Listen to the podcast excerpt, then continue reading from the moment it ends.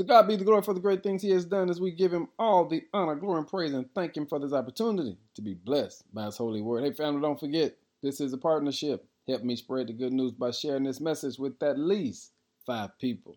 Our word for the day is park in peace. Have you ever had sweaty palms, racing pulse, headaches, butterflies in your stomach, difficulty concentrating, feeling overwhelmed? These are nothing more than symptoms that come to violate your peace.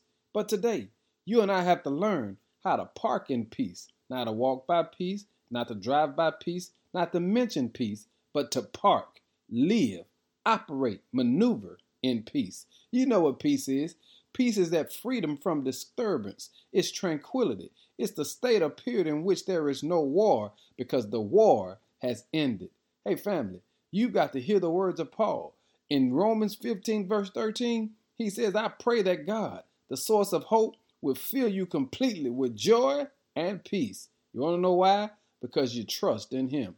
Hey, family, that's the prayer for the day that God allows you to park in peace. Not to just mention peace, just not to hear peace, but to park, to live, to operate, to maneuver, to move in peace.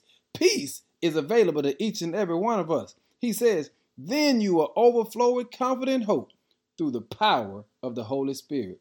To park in peace, you and I have to be led by the Holy Spirit. And to be led by the Holy Spirit gives us what we need to live, operate, and maneuver in peace. Hey, family, even in a time like this, you can park in peace. You want to know why?